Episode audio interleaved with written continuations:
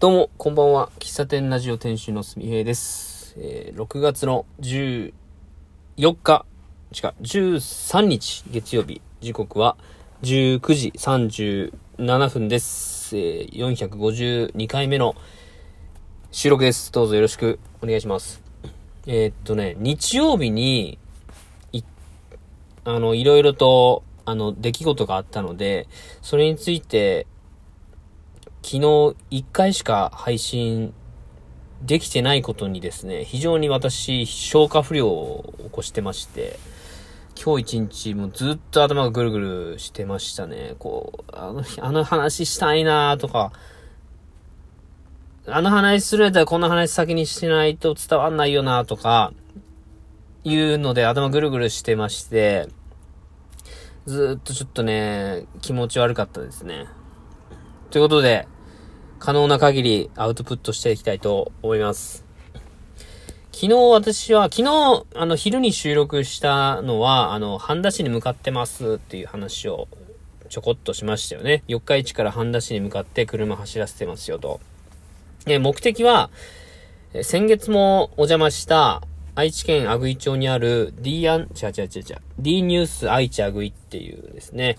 えー施設、お店、お店ですね。カフェ、えー雑貨、えーギャラリーのあるね、施設、えー文化施設というかね、がありまして、そこで、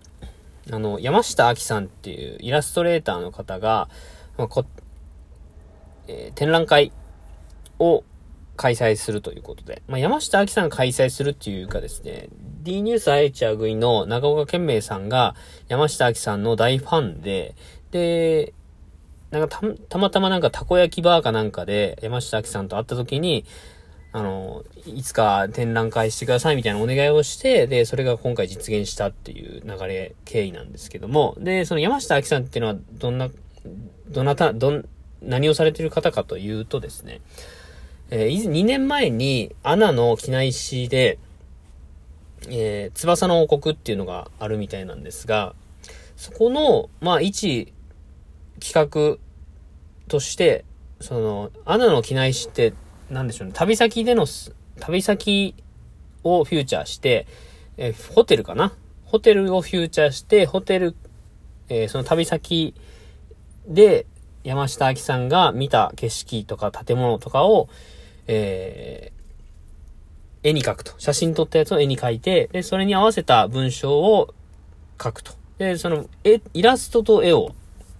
担当されている方で、で、それがなんかずっと長岡さんは、こう、好きで、自分でスクラップしてた。機内誌なんでね、自由で持ち帰り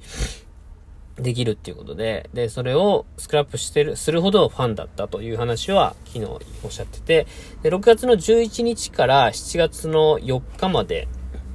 その D ニュース愛知アグイで、えー、山下明さんの展覧会。えータイトルがね、はじめまして山下明、アナ機内誌、翼の王国原画展だったかなっていうタイトルで、で、えーっと、昨日、一昨日から、6月の10日ぐらいから4日間ぐらい、えーこそのアグイ町に、えー在、在廊というか来て、で、泊まって、で、アグイ町の景色を、こう、散策して見て、で、それをもとに8月の末に第2弾の展覧会として、山下明さんが見たアイアグイ町を、こう、イラスト、そう。はい、ちょっと変な音が入りましたけども。そうそうそう。その山下明さんがアグイ町を見て感じた、えー、なんでしょうね。絵に、絵にできる場所っていうのかな。いいなって思う場所をイラストにして、で、それを、また、えー展覧会という形で、山下明が見たアグイ町みたいなタイトルでやるそうなんですよ。で、今回第1弾として、山下明さんの紹介ということで、えー翼の王国の雑誌の、雑誌に寄稿したイラストの、えー原画を展示されてました。はい。非常に、僕もね、その、なんか、長尾健明さんの発信を見ていて、で、その山下明さんの作が、が流れ、も一緒に投稿されてたんですけど、なんかすんごくね、僕好きな絵だなと思って。で、僕、以前、あの、あの、以前、フィンレイソン店に行ってきたっていう話をしたと思うんですけども、その時に、えー、まあ、そこはあの、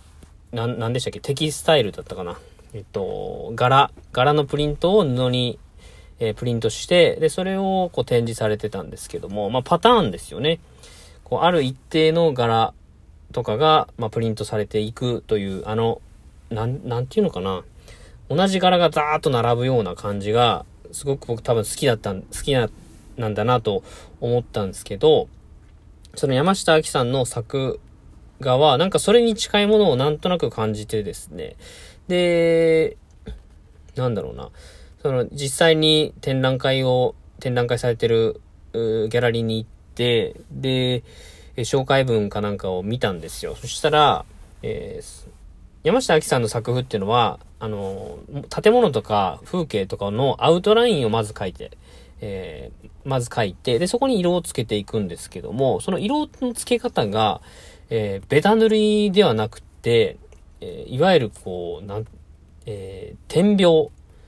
えー、点、点ってあの、点です。ドットですね。に書くって書いて、点描っていう作風、技法で色をつけていくんですけども、その点の間隔が、えー、荒ければ薄く見えるし、で、濃け、えー、密になれば濃く見えるっていう。で、遠くから見たらなんか色が、こう、全体的に色がついてるような感じ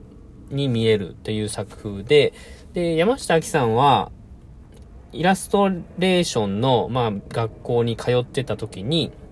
先生に、まあ、色の付け方とか、作風を注意、アドバイスされた時に、あの、自分の作風の中で、色を塗るのがすごく苦手だったらしいんですよ。なんかベタ塗りがね。で、どうしてもこう色ムラができたりすると。で、それでいろいろ悩んだ結果、点描っていう作風をこう自分のものにして、で、それで絵を描かれてるんですよね。で、主に建物とかね、えー、を俯瞰してみて、えー、描くスタイルの作風ですね。えー、っと、リンクでですね、アンドプレミアムっていう雑誌の企画で、3月ですね、2022年の3月に長崎特集みたいなのがあってたらしいんですよ。ちょっとざっくりしかわかんないですけど。で、それで3月1日から3月31日まで毎日、えー、絵を投稿されてまして、アンドプレミアムのリンクを貼っとくんで、えー、山下明さんの作風こんな感じですっていうのをぜひちょっと見ていただきたいなと思うんですが。はい。で、えー、今日話したいことなんですが、あの、長岡健明さんと、えー、山下明さんと、その、翼の王国の編集部の町田さんっていう方、3人でですね、まあ、トークイベントみたいなのが、昨日、えー、アグイ町の D ニュースアグイ、愛知アグイで、えー、夕方4時からですね、開催されたんですよ。僕はそれに、えー、参加したくて、えー、あの時間車を走らせてたんですけども、えっと、4時にね、そのトークショーに参加して、長岡さんが、あの山下明を語る上で、これをまず語らないといけないみたいなことをね、最初、プレゼンテーションというか、あの、パワーポでね、言われてたんですけども、あモーツァルトとか、なんだったかな、ブレ、ブラームスだったかな、なっていう方は、えー、人間の本質的な愛とか楽しさとか自由とかっていうのを音楽に乗せて、えー、伝えていくような人だ。ちょっと僕ね、いまいち長岡さんの言いたかったことがこう、言葉にできないんだけど、で、その後に、えー、飛行機雲っていう、荒井由実さん、荒井由実さん時代に書いた曲にの、えー、歌を流して、で、この歌詞があって、えー、この歌詞は、あの、知り、えっ、ー、と、友人が亡くなった時に作った曲で、この、かげろ？蜃気楼っていうのは友達が天に召されていくような様子を、えー、言葉にしたえー、歌詞なんですよね、みたいなこと言った時、言ってて、で、こういうアーティストと言われる人は、えー、その人の視点で、えー、その人らしい表現方法で、えー、と、作家性というか、を表現する、ちょっと、今伝わらない、伝わらないと思うけど、表現するのがアーティストと言われてる方で、で、山下明さんも、えー、ある種そういう、ある種というかね、アーティスト性があるんですよ、とか言ってたんですけど、これをうまく伝えられないか、言えないからちょっと今日一日悩んでたんですよね。で、なんでしょうね。僕が印象に残った、もうその回で印象に残ったのは、あの、私にはこう見えたんですっていう言葉ですね。で、なんでしょうね。人それぞれ見え方違うと思うんですけども、ことですね、アーティストと言われている人っていうのは、えー、まあ、同じものを、物事を見たときに、えー、その人らしい視点があるんですよね。で、その人らしい視点っていうのは誰しも持ってると思うんですけども、それを表現するときに、さらにその人らしい表現方法で、えー、その自分の見えた景色を表現してくれるから、アーティストなんだなっていうのを僕は解釈したわけなんですけども、なんか、自分は頭の中でこんな風に映ってるんだけど、それをうまく形にできる、できる人が、おそらく、まあ、アーティストに、の、こう、階段を一歩登ってる人で、えで、それでみんなに感動を与えたりとか影響を与える、えー、多くの方に影響を与えるような方が作家性として、えー、なんだ、なんだろうな、アーティストとして、えー、こう、注目されるんじゃないかなとか思ったんですけども、まあ、僕に関して言うと、まあ、自分なりの、えー、視点で物事とかある建物を見たときにイラストだったり文章だったり、えー、こうやって言葉だったり、まあ、いろんな表現方法があって、で、それを自分の、こう、まずアーティスト、アーティストになりたいわけじゃないんだけど、自分を表現する上で、表現する幅を広げないと、そもそも伝わんないんじゃないかな、みたいなことをね、なんか考えたんですけど、うまく伝わんない。すいません。時間来たんで終わりますが。はい。そんな感じのことを感じましたっていう話でした。以上。喫茶店ラジオでした。